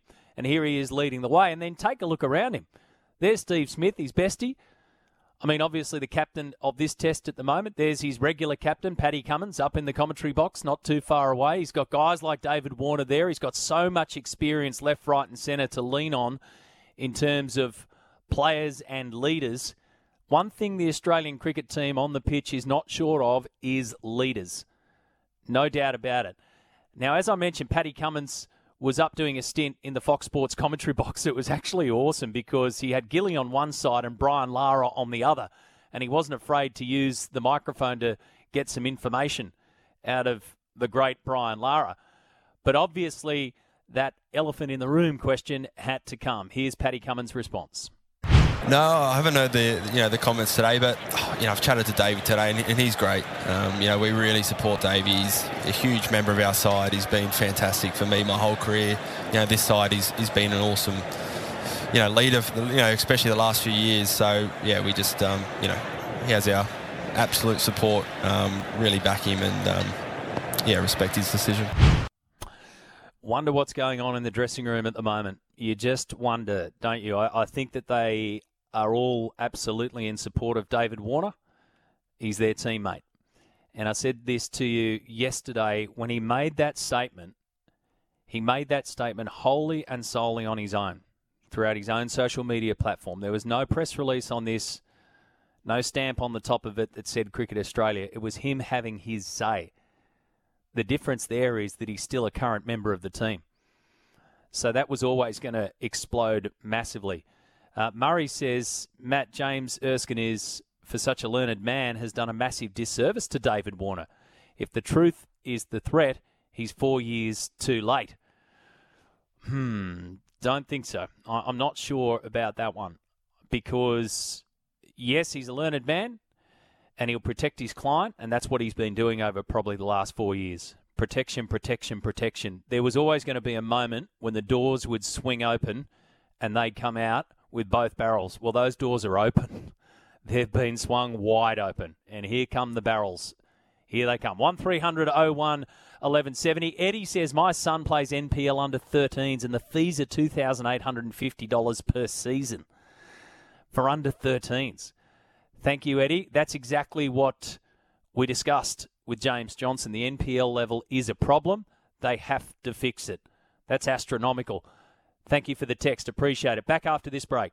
Uh, welcome back. Plenty of those texts on the line. Get to those in just a sec. Well, Gary says uh, he had no trouble with form. He's just got a lot better. Marnus. Uh, yeah, he just continues to get it better and better, doesn't he?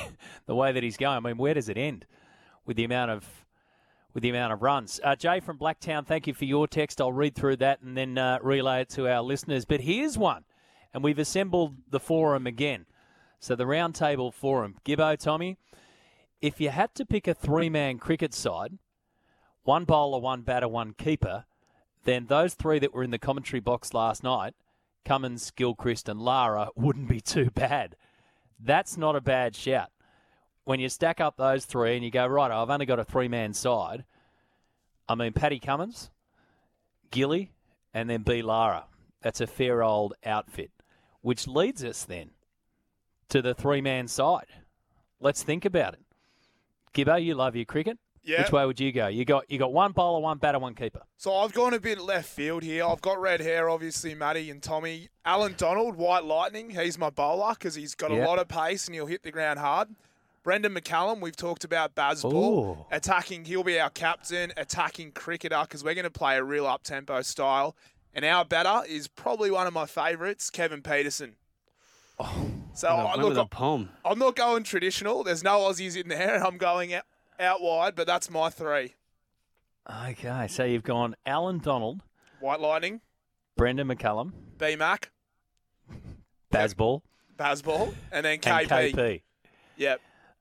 We're not That's going not to. a bad trio. No, we're going to have a lot of box office. There's going to be some thrills, and of course, there'll be some spills. Tommy. I'm going to go with bowler, uh, the great SK Warne, Shane Keith Warne, rest in peace. Batsman, I'm going to go with, I think the best since Bradman, one Steve Peter Devereux Smith, Smudger. And for my keeper, now this is the tricky part. I could go on all trio of Aussies, but I don't want to pick Adam Gilchrist. So I'm actually going to go with uh, modern day great AB de Villiers from South Africa. So I'm going to go bowler AB. Shane Warne, batsman Steve Smith, gloveman AB. AB can bowl AB. as well, He can bowl a little bit, taking a couple of wickets. and he can and he can bat very very well. So can Steve Smith. Yes. So Steve Smith can bowl as well. So you've got Warney, Smudge, and AB de Villiers. Yep. I originally had Warney, but I, I want to go somewhere different now that you've gone the obvious choice. So I'm going to get Mitchell Johnson. yeah. I've got him coming in because I want some fear factor in my trio.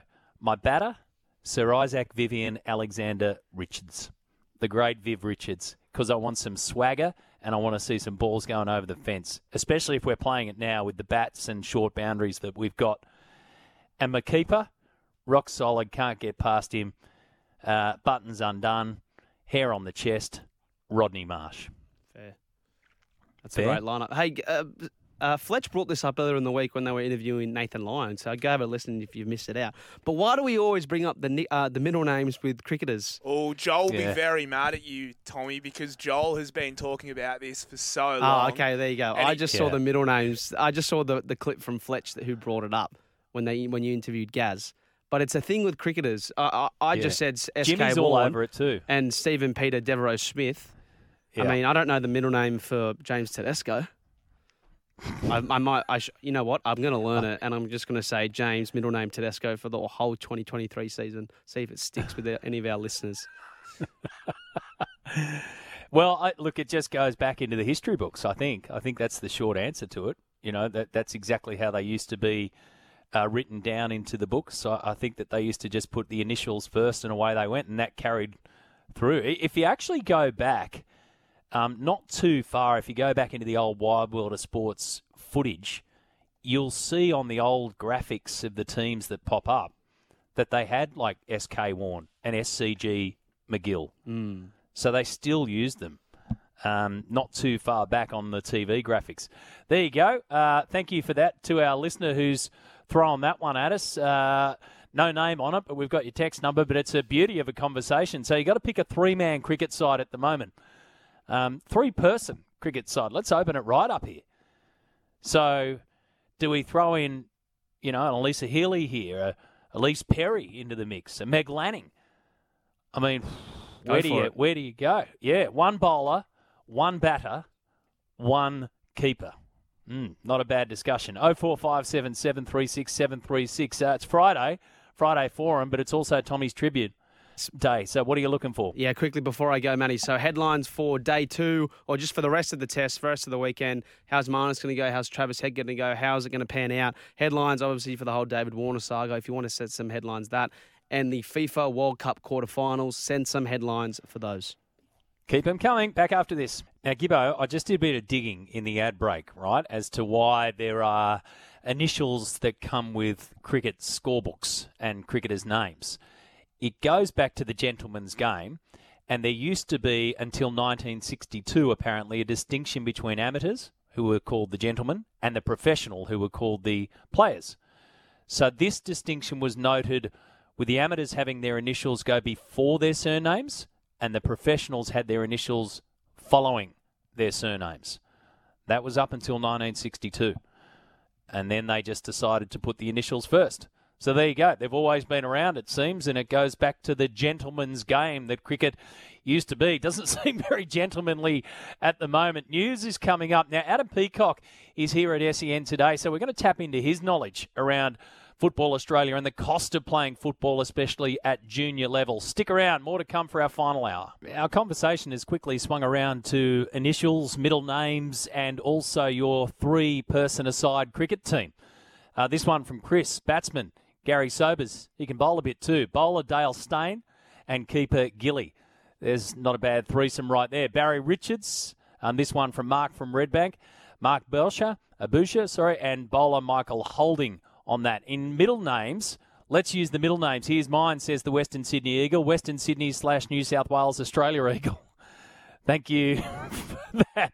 Uh, in terms of the initials, the Blue Emu says English game full of Smiths and Joneses, hence they needed to use the initials. Well, I dug a little bit deeper, you would have heard that. The initials go all the way back uh, to amateur slash professional, gentlemen slash players.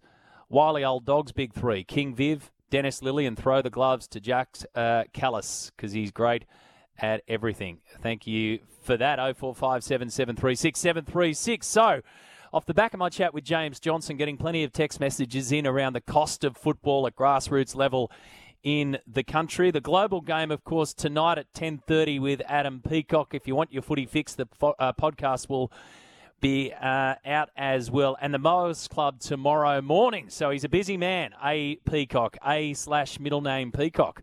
I don't know what it is, mate. Uh, can you enlighten us? I've got two. David George. Yeah. David George. Yeah. ADG Peacock. Yeah, ADGP. Yeah. Yep. So are they two middle names? Is it is it David slash George? Yeah, yeah. I, I don't know how I ended up with two, um, but that's how. Uh, Dad, uh, Dad's name David. Um, my grandfather's yeah. name George. So that's what I got thrown. It must have been an argument that no one won, so I got both. I reckon between mum and dad. So that's how it uh, panned out. Okay. ADG Peacock. I'm uh, MD. Well, I'm MDW, but MDJW because I had the old confirmation name. I mean, that's you know, that's that's going over weird territory there. Yeah. Um, so, mate, can Two you, can you enlighten territory us? that is. Sorry. You're right. We're keeping the license alive. That's what we're doing here. Can you enlighten me? I, I had a good chat there with James Johnson, and you may have heard bits and pieces of it. And I had a chat with our listeners over the last couple of days. And the recurring theme, which has been around football, like you've been around football a long time, is about cost. Yeah. Right? About how expensive it is to get kids into the game. Can you summarise it for me? Uh, it's bloody expensive.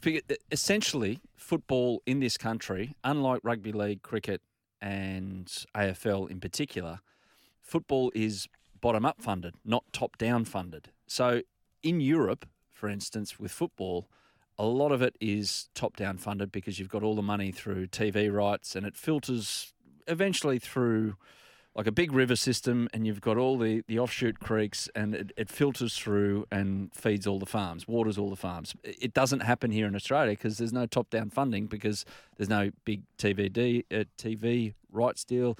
There's no big commercial revenue. There's decent commercial revenue, and this is what Football Australia and, and James and his team are trying to do: is build that base. Um, government support has been f- hard to get and hard to clamour for.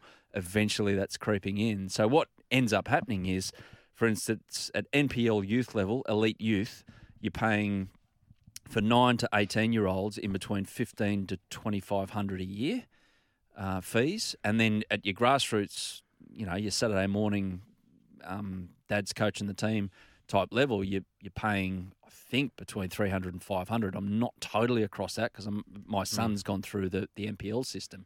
So it- okay, So when- it cost you did in the NPL system? Did it Yeah. cost it cost you between say fifteen hundred and twenty five hundred? Yeah, so he's he's now in his tenth year there, and I've just paid his fees for this year. It's cost me. I, I did the figures. It's cost me twenty two grand all up for putting through the youth system. What do you get for that? Uh, shoe hire and a coke? No. Um, Tell me you get a sausage sandwich at the end of it. yeah, no.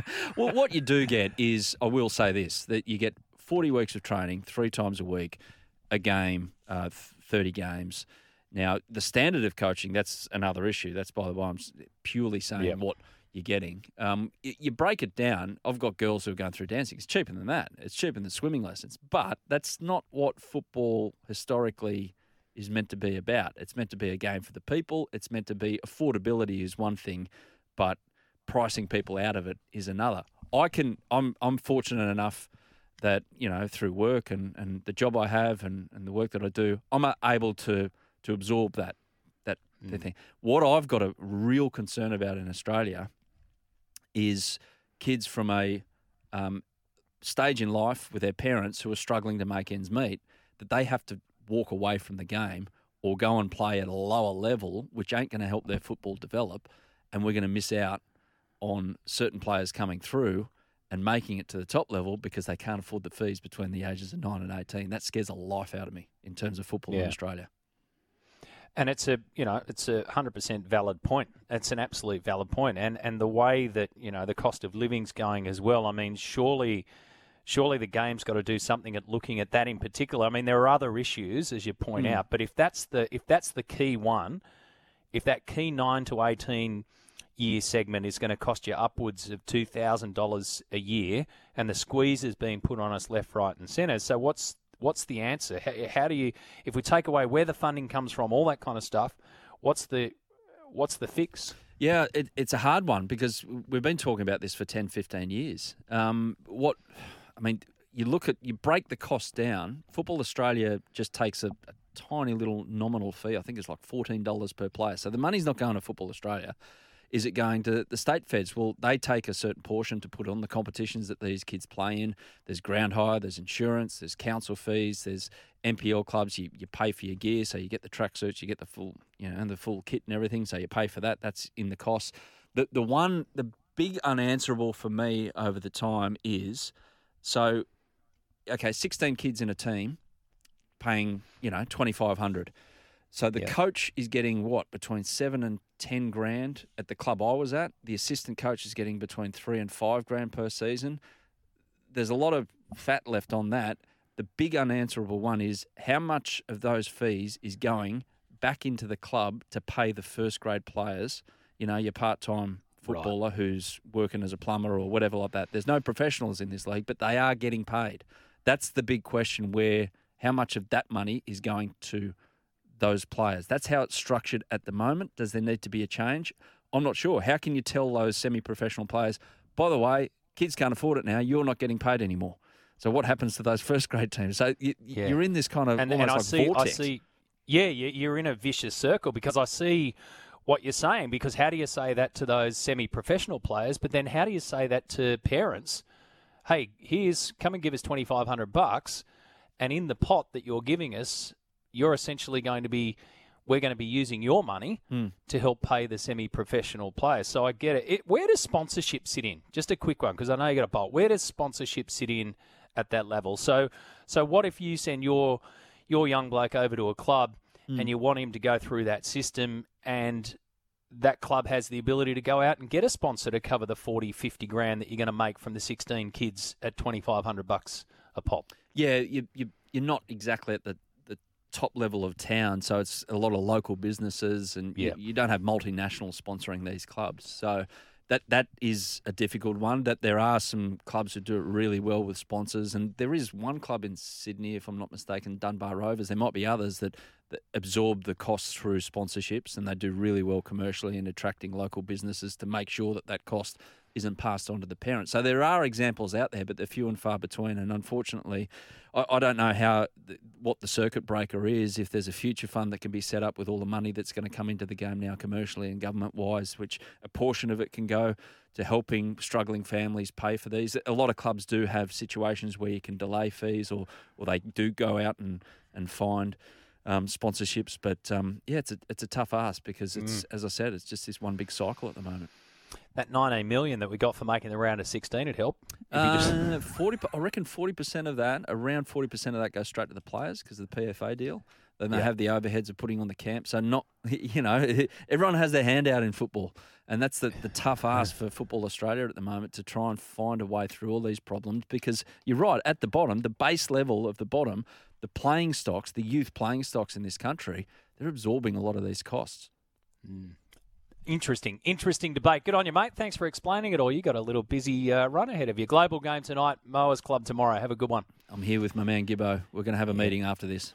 Oh, just have it now. I mean, just talk over the top of us. Yeah, Go for your enough. life. We have got to get. Thank you, thank you, ADG Peacock. Uh, we've got to get to Chris Nelson and get our uh, racing tips in just a sec. Just a very quick one from you, Greg, from Sans Souci. If you can fire up quickly, mate, go for it on the open line because I do have to get to Chrissy Nelson. Go for it, quick.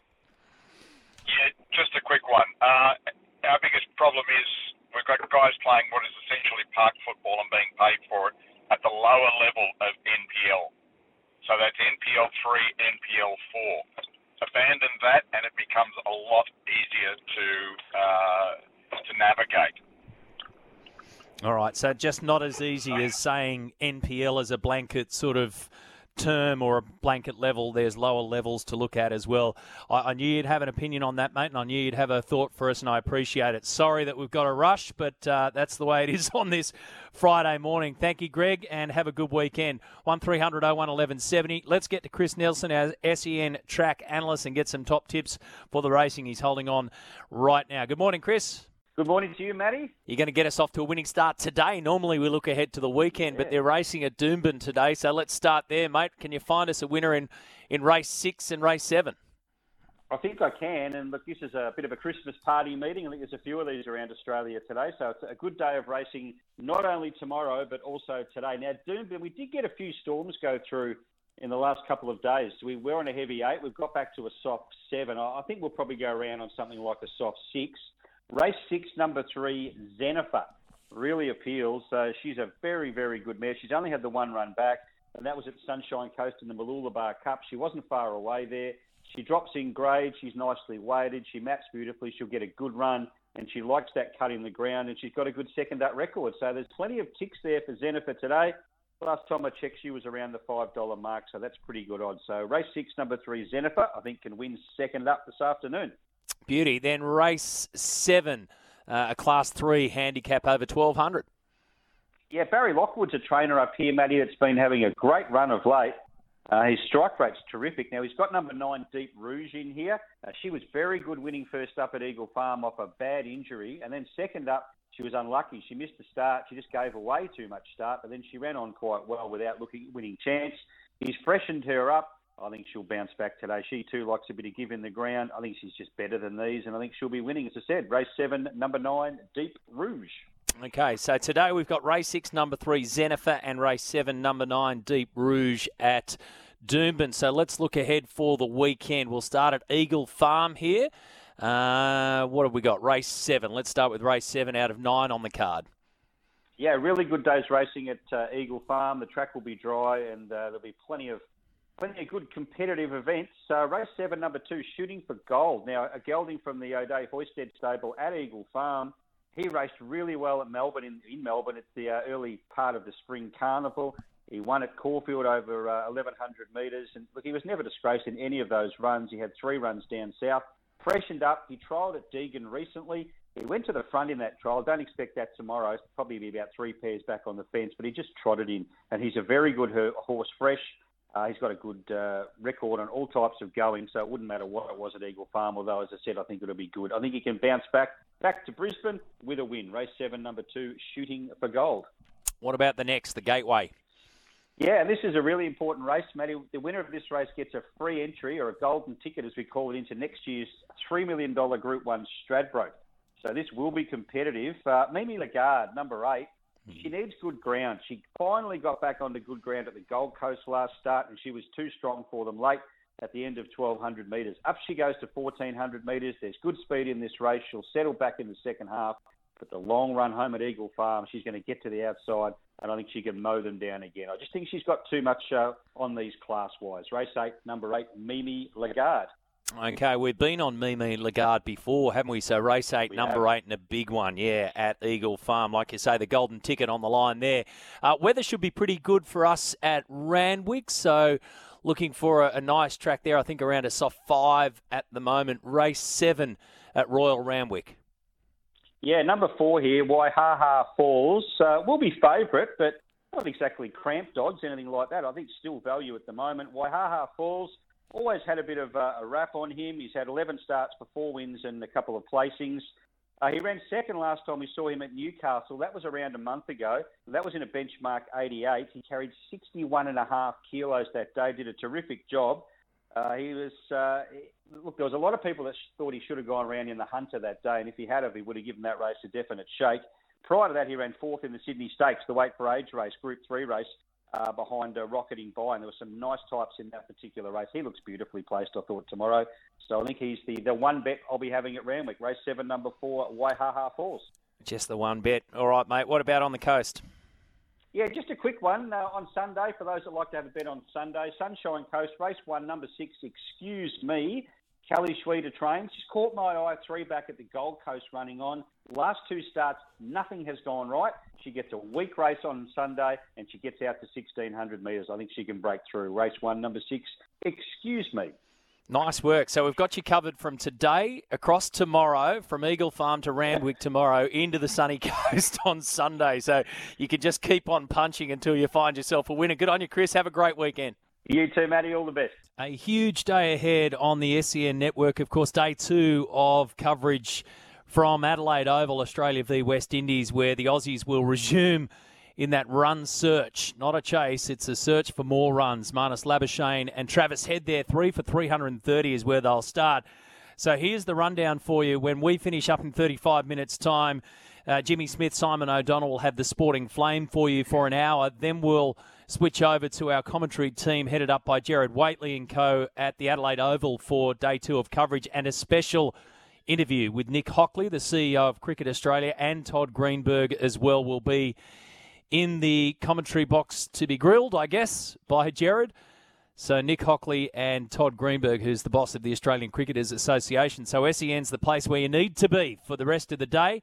And then, of course, ball by ball coverage of the second day's play right throughout the test. It's a ripping coverage, that one. Now, Gibbo, I just want to throw this one at you. Um, uh, you know the old saying, don't you know who I am? Now, it, it gets thrown around a lot by celebrities who want to get in somewhere. And it's normally viewed as A grade plus, right? Yep. If you throw that one out. Agree? I absolutely agree. Iguana Joe's right. Was that one of them? Yep, yep. Okay, so you're ready for this. Is this a is this a a fair case to say don't you know who I am? Have you heard about what Roger Federer's got up to recently? I haven't. He was over in the UK. He was in London. He had a couple of hours to kill after a doctor's appointment. So he said to his entourage, Why don't we go and have some tea at Wimbledon? Because he said, We haven't been to Wimbledon when the tournament's not on. Never actually been there without playing there. So goes up to the gate where the guests normally come in, and he says to his mob, I'll, I'll go out and speak to the security lady. He gets there and says, G'day, was, how do I get in? She says, Do you have a membership card? He's thinking, Well, when you win, you automatically become a member, but doesn't know where his membership card is, probably at home. He says, No, I don't have my membership card, but I am a member. I'm just wondering where I can get in. And she's obviously saying, Well, no, don't have a card, don't get in. He says, I'm normally a member when I'm here because I'm playing. And now it's the first time that the tournament is not on, but I'm here. And then he said, I looked at her in a panic. He said this on Trevor Noah's uh, program and said, Look, I'm sorry, but I've won this tournament eight times. Please believe me, I'm a member. And she goes, No dice. so, then he goes around to the other side and instantly is recognised by a security guard who says, Oh my God, do you have your membership card? You're Roger Federer.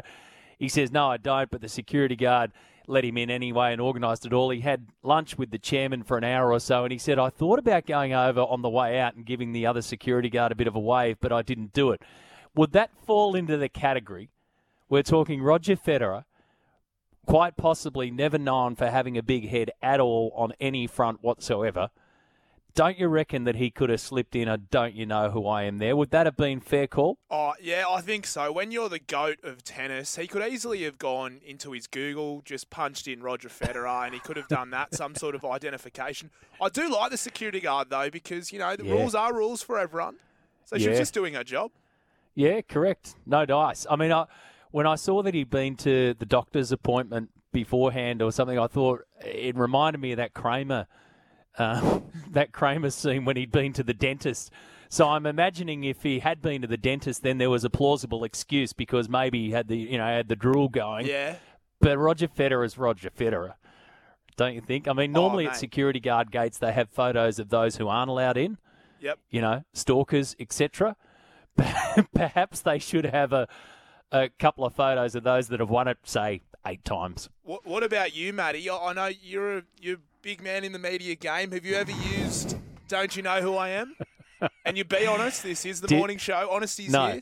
No, do you reckon A, do you reckon I'd use it and B, do you reckon it'd work anyway? Well, back on those sports tonight days, I reckon for sure. Oh, hang on a second. You know the one thing that the one thing I will say about that is that for a bloke who spent his life going to these big media events and loving the fact that I get access all areas, I hate lanyards. I don't know. I don't know. I just hate wearing lanyards and I hate wearing name tickets and name tags and all that kind of stuff.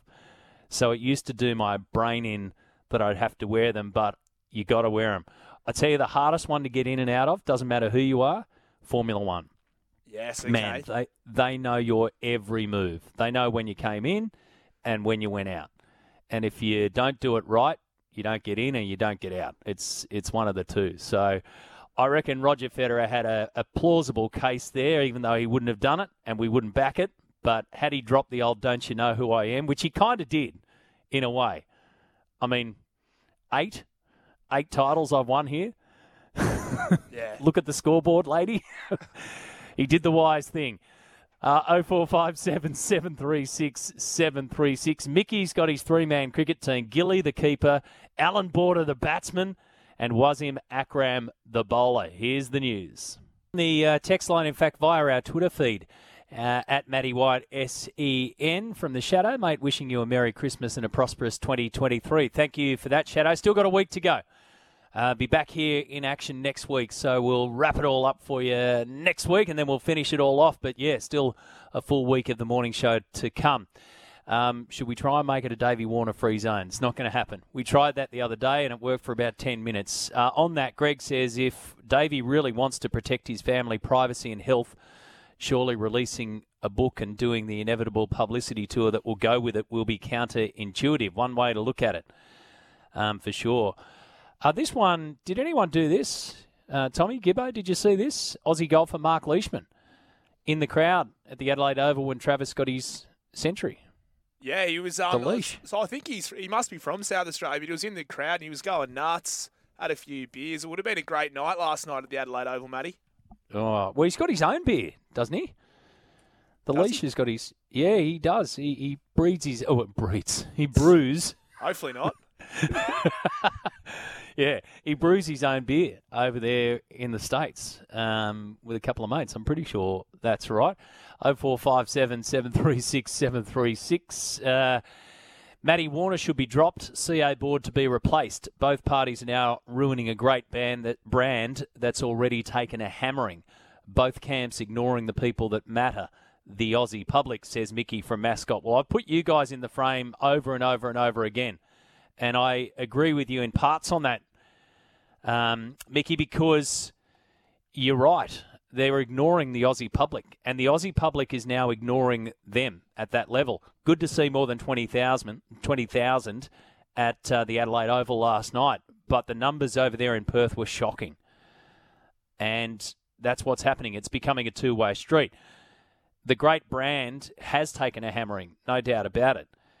And Cricket Australia's got to stop listening and outsourcing and start um, you know, listening to PR executives and outsourcing leadership responsibilities and decisions, and start making decisions based on what you, the punter, the listener, the supporter, the fan, the investor of the game, the players want to want to hear and want to see.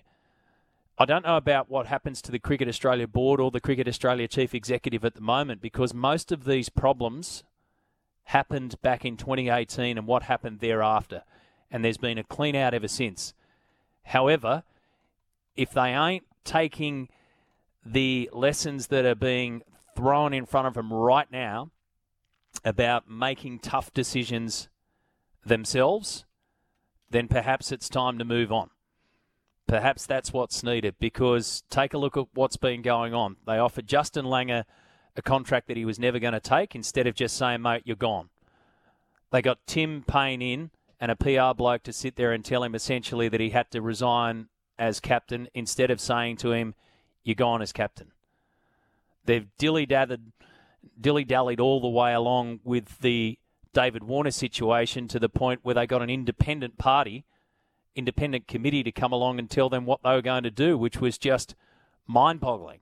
Open the door to have all this going on. So they just continue to make these mistakes because they won't make tough decisions. So if they're not going to learn from those lessons, then it is time for another clean out and start again. Hopefully the uh, game continues to roll on at the level that it needs to. Oh dear, that one's going to keep on going for a while yet. Can't wait for the game to get back underway a little later on this afternoon. Now, Tommy, what would you like to discuss uh, at this juncture of the show? I want to chat NRL, Matty, in December because there's no better time than December to start talking about the NRL and contract figures and what players should be paid and whatnot and blah, blah, blah. But the great Phil Gus Gould has weighed into the rumour mongering linking him or linking the Bulldogs to Parramatta Eels halfback Mitchell Moses. Of course, he's off contract, so he's free to negotiate with other clubs. And it kind of adds a lot of interest because Dylan Brown is also off contract. So, in a text message that Phil Gould wrote to the Daily Telegraph, Phil Gould said, and I quote, To put things simply, I'm not going to be confirming or denying rumour after rumour about player signings. It's ridiculous. This is the interesting part here. We don't actively look to recruit players from other clubs. If a player makes the decision he wants to leave his club, or that decision has been made for him by his club, the manager or player usually contacts us and we proceed from there. That's been the case with every player I have recruited to the Bulldogs. In this case, neither the player nor his manager has indicated that Mitchell is looking outside Parramatta for his next playing contract. If Mitchell decides for whatever reason he'd like a change of clubs, then I hope the Bulldogs are a club he would consider. So interesting there from Gus. Now, one point he says if a player makes the decision, uh, sorry, we don't actively look to recruit players from other clubs. Okay, so Viliame Kikau, Reed Mahoney, Tevita Pangai Jr., Matt Burton. Matty, were they Bulldogs Junior? I know Reed Mahoney actually was a Bulldogs Junior, but did they not play their their past footy with some other clubs before? I don't guess. I, I, I know Gus is trying to say Bulldogs were a benchmark for junior football and blah blah blah, mm. but let's not. Uh, saying you're a recruiting club is not a bad thing saying you're a good recruiting club is actually a sign of success. It's a sign of that. All right, I want to go to your organisation. I want to go to your club. I want to play. Mate, look, if you're recruiting players, you're looking at other clubs. Where else are you looking? That's, I mean, what, I'm, there, that's what I'm saying. There, there isn't a big field that sits in the middle of Sydney with a whole stack of players that are just running around waiting to be waiting to be recruited and start playing in the NRL. It's it's the same in business. I mean, in our business, you're going to look across the road. It's as simple as that. So. I think that one's pretty straightforward. It's a two. I mean, are they are they interested in Mitchell Moses or not? That's the thing, and this is a two-part conversation. So we can speak about that, but then we can also speak about all right, Mitchell Moses and his worth on the on the open market. And guess what, Matty? My prediction is looking a little bit safe because it's now December 9th, and we still do not have a figure for the salary cap for the 2023 season. And I, I think I predicted what three weeks ago that that won't be confirmed until 2023. Um, and seriously, the NRL and the RLPA need to get their act together. But anyway, Mitchell Moses, is he or isn't he worth $1 million? Well, you're worth as much as a club is willing to pay you. But I wanted to discuss where Mitchell Moses fits in the halfback hierarchy, if you will, within the NRL. So the, the other day I did my top five players 20 years or younger. A couple weeks ago I did my top five forward packs heading into the 2023 season. So what I wanted to do is do my top eight halfbacks heading into the 2023 NRL season. And where does Mitchell Moses fit in there? And that way we can kind of decide, all right, how much should he or shouldn't he get paid? So I go from eight to one, and I go through pretty pretty quickly. Uh, number eight, Sam Walker, still 20 years of age, young kid, has proved a bit but hasn't proved a lot yet. So that's why he's eighth. Uh, number seven, Chad Townsend. There was a lot of fear when he signed that big money deal to the North Queensland Cowboys, but I think he's so far, he's proven his contract worth, and he had a great combination with Tom Dearden, what was an integral part to their side going to the uh, prelim finals. Number six, the reigning Dally M medalist, Nicho Hynes for the Cronulla Sharks, had a great inaugural season uh, for them. Number five, and this man has been in the news just this morning, uh, Adam Reynolds. Now, the re- reason he's number five is he's getting older and his body is starting to wear a bit thin on him. That was a key reason why the Rabbitohs weren't going to offer him um, a deal longer than one season. Um, Kevin Walters confirmed on Pat and Heals this morning on SENQ that uh, he's had an ankle injury. Rumours it may be syndesmosis. That it's very, very worrying considering Payne Haas also went down yesterday. Now, this is where it gets interesting. Number four, I have Mitchell Moses as my fourth best halfback in the NRL right now. Number 3 mm-hmm. is a guy that I know you're a big, big fan of, Jahrome Hughes. Number two, Manly Seagulls halfback Daly Cherry Evans, and of course number one is Nathan Cleary. Now number two and number one and two, Nathan Cleary and DCE. It's reported by a lot of different publications and sources that they are earning well over a million dollars. I think Jahrome Hughes is in the ballpark between eight hundred and nine hundred thousand dollars. So, and I think Adam Reynolds, who's fifth, is eight hundred. So if Mitchell Moses is right in the middle there, would you say he's worth a million dollars? He's there or thereabouts and he's and he's worth a million dollars if he's being hunted. Put it that way. Do you think Mitchell Moses can be a premiership winning halfback on the team? Well, they got to the grand final last year, didn't they? Well, they, this year they this did. year, sorry, they did. They did. This year, but yeah. they, they, just, they just came across or came against a great Penrith yeah. side. Gibbo, what do you think in all this? Uh, Ben Hunt. No Ben Hunt in your list. That's a great point, Gibbo. There was no I, just, I, I, completely blanked on him. I'm so Oh, sorry. I completely good blanked on him. You know why? Because his team stinks. That's why. So apologies to Ben Hunt and the Dragons fans. He would be he would be top three. So he'd be he'd be third. Jahrome Hughes would be fourth, and Mitchell Moses would be fifth. Oh, Ben Hunt. So yeah, apologies there. Tremendous player. He showed his versatility at Origin coming off the bench. But I, I really like the look of Jahrome Hughes. I'm not sure whether or not yet he's at that sort of million dollar price range. Yep. The Storm have got Papenhuyzen, Munster, Harry Grant. They've got a lot of money tied up in those guys. But he, he just showed how vital he was to that spine. Yeah. Jahrome Hughes this year, unfortunately for him, he copped a few injuries to that hammy at the back end of the year and sort of faltered his World Cup campaign. But look, besides Ben Hunt, that's a pretty good list. Sam Walker at number eight. Is there a bit of bit of Roosters bias Well, you, okay, I think eight's pretty fair. You look at the other halfbacks at some of the other clubs. Jamal Yeah. Fogarty, uh, Bulldogs don't have a have a Flanagan. halfback. Flanagan, Titans, Kieran Foran's going to play their six. Newcastle Knights is Adam Clune. Yep. I think most people, non-Roosters fans, would agree Walker's probably a better player and a better prospect. Uh, what do you reckon, bang for buck in your list? You're talking about million dollar players. Kieran Foran? Kieran Foran. Sam Walker wouldn't be on a huge deal at the Well, he probably would have got an increase with that two-year extension. I think you're looking for bang for buck right now. I think it's Nicho Hynes. He Yep. would have signed that deal around 600k reportedly with the Cronulla Sharks. He just won the Dally M medal, so his value's already gone higher. Um, Adam Reynolds again, aging player. Same with Daly Cherry Evans. Same with Ben Hunt. So I think if you're looking for value for money, but the interesting thing is, Matty, go back to the Parramatta Eagles, Mitchell Moses. Can they keep him and Dylan Brown at the club? That's the important thing that the Parramatta Eels front office have got to look at moving forward. Because if they lose one, I mean, a lot of people are already saying their premiership window is shut already with Reed Mahoney gone, Isaiah Papali'i. Maybe it's a little bit open. If they lose one of the two, it's it's definitely closed. All right, now we need some headlines for Tommy's Tribune coming up. Uh, this texter on whether or not the old "Don't you know who I am" line should have been rolled out says absolutely the Fed should have dropped it on her. It's not a nightclub or a restaurant; it's Wimbledon, and he is the goat. not a bad shout. Back after this, 0457 736 736. Headlines for Tommy's Tribune. Independent, trustworthy, and dazzling. Time now for Tommy's Tribune. 736 736 is it. Gibbo, have you ever done a, a crack at headlines when you've been in the chair? I, I haven't, but um, Mm. I think I think I've got a good one here. How Oh. um, what sort of classification rating are we going here, boys? Wh- Wherever you want to go, because remember you've got in charge. You're the man in charge of the button that can get us out of trouble if it uh, strikes the wrong chord. Oh, see, that's strange, Matty, because in the uh, on the drive show that that button doesn't seem to work. But I've got one here for you guys and your listeners. I'm a bit of a fan of the UFC. Now, there's a rising star, Paddy Pimblett. He's like he's like this Englishman. He's got a great accent. He's fighting this weekend at UFC 282. Paddy the Baddy becomes Jared Gordon's daddy. I love it. That's a tick. You want to give Yeah. yourself a tick oh, there? tick. Okay, hold on. Yeah, hang on. There we go, There you bang. go. There you go. nice.